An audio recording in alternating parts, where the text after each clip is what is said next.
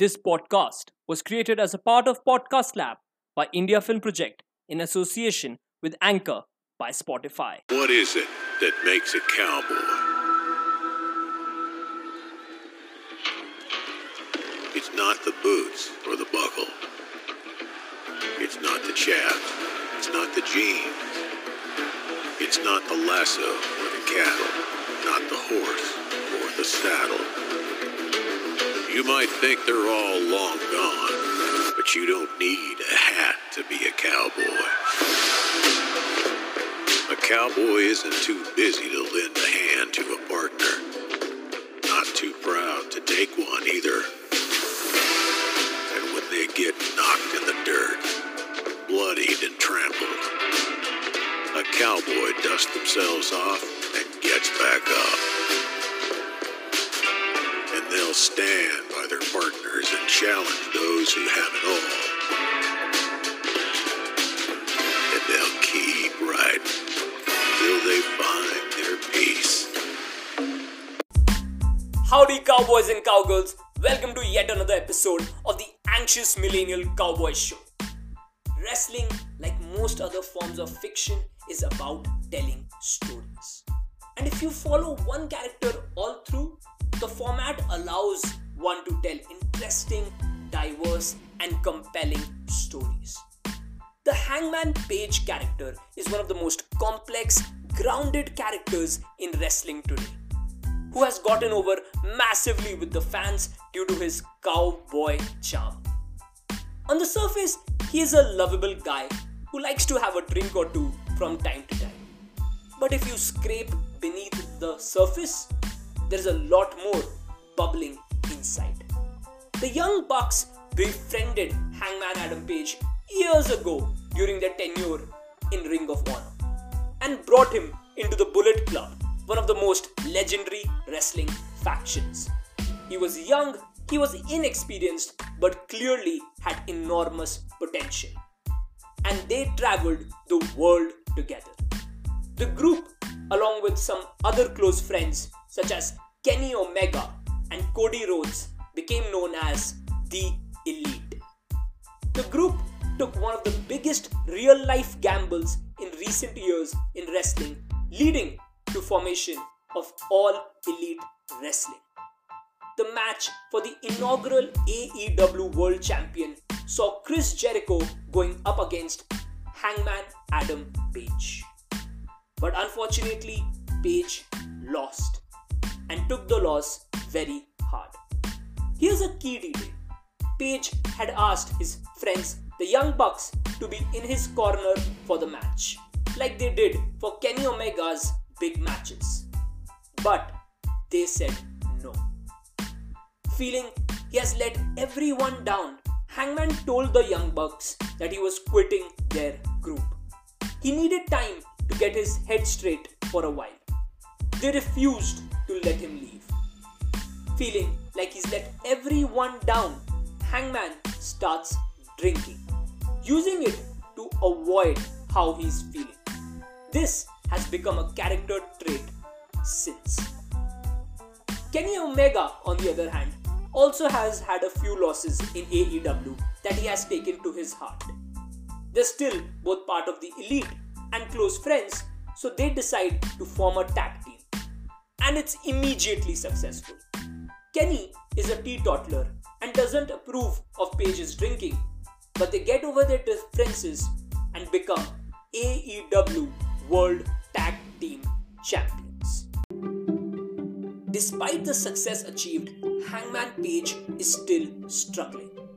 He can be charming and funny about it, calling himself the anxious millennial cowboy, but he clearly doesn't believe in himself.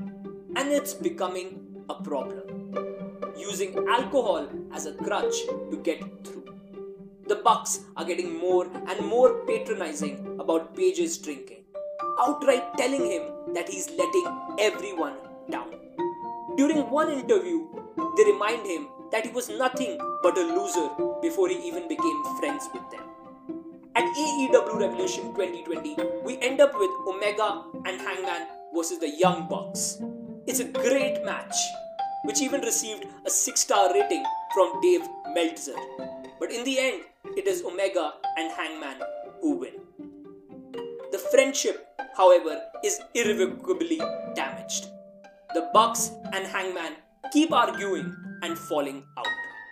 Now there enters a new team into this fray FTR, formerly known as the Revival in WWE. They are old friends of Hangman and are more similar to him than the Young Bucks or Kenny Omega. They start drinking with him, and he's so desperate for friendship, he doesn't realize that they are playing him. They tell Hangman that his friends hate him, which Hangman starts to secretly believe.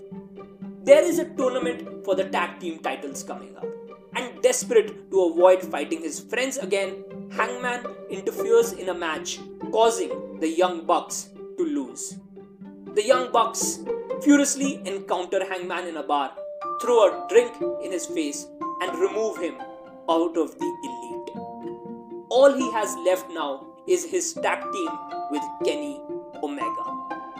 Hangman is furious when FTR reveal they used Hangman's own insecurities to manipulate their way to get a title shot. They go on to defeat Omega and Hangman for the tag team championships at AEW All Out 2020.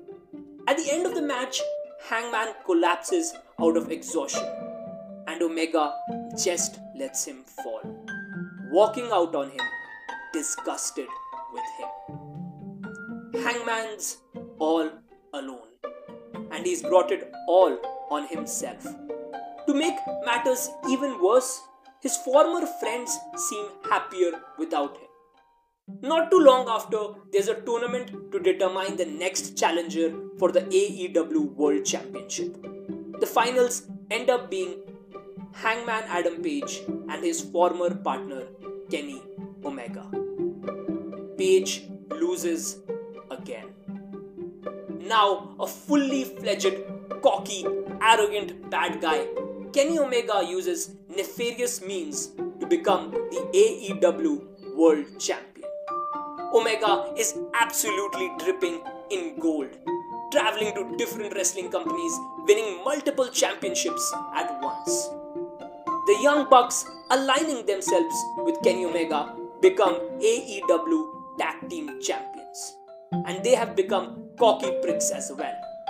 Everyone is doing better without Hangman Adam Page. Enter the Dark Order. The Dark Order were a cult led by Brodie Lee. They recruited and brainwashed people. The rest of them were funny and a bit hapless, but Brodie Lee kept all of them as bad guys. After a faltering start, the Dark Order really seems to take off. They would target and recruit losers and wanted Hangman Page. The plan seemed to be Hangman Page freeing the Dark Order from Brodie Lee. But then, sadly, in real life, Jon Huber, the person who played the character of Brodie Lee, died after a short illness. The Dark Order unexpectedly became the most wholesome thing in wrestling in response. So the Dark Order loves Hangman. Like they really, really love him. And they desperately try to get him to join them. They try everything. Hangman says that he loves them, but he can't join them. He's been part of a group before, and that didn't work out for him.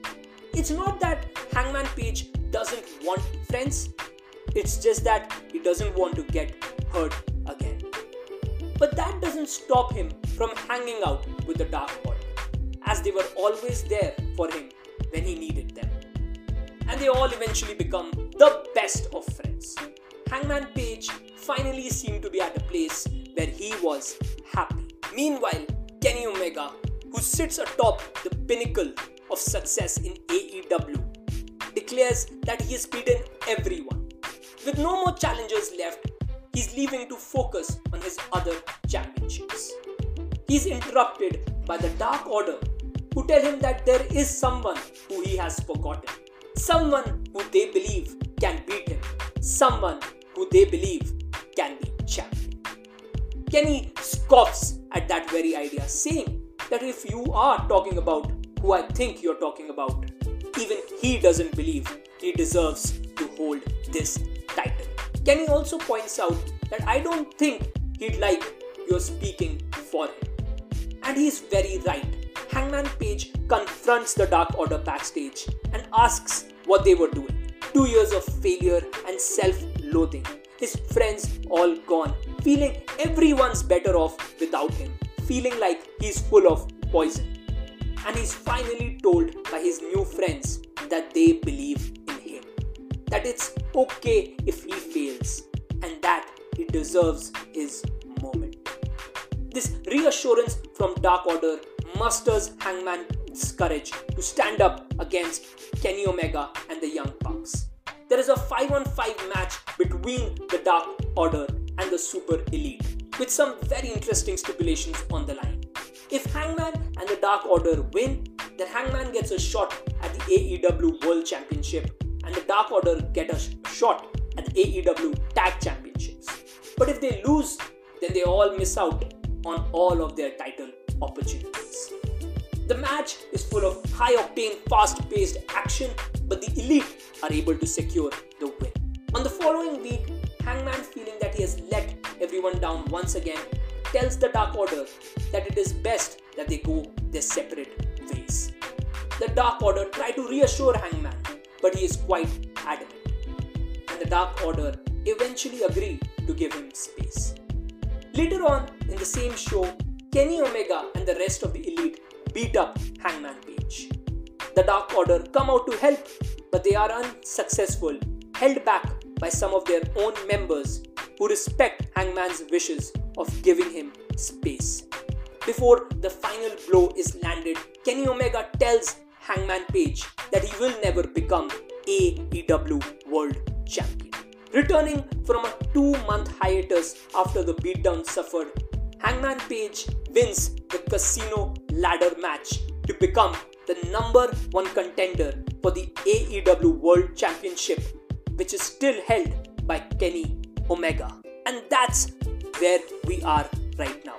The final chapter of this story will be written this Saturday on November 13th when Kenny Omega goes one on one against Hangman Adam Page at AEW Full Gear. And now we don't know Hangman Page is gonna finally win and secure the AEW World Championship or suffer yet another heartbreaking loss. But that's what makes pro wrestling interesting. Full gear! I'm gonna do some real cowboy shit! So that's it for this week's episode, folks. Goodbye, good night, and stay safe. In case you want to discuss wrestling or send in your feedback for the podcast, you can reach out to me at ishankakkar07 on Instagram or at ikakkar on Twitter. Next week on the Anxious Millennial Cowboy Show, we celebrate the 25 years of The Rock Dwayne Johnson.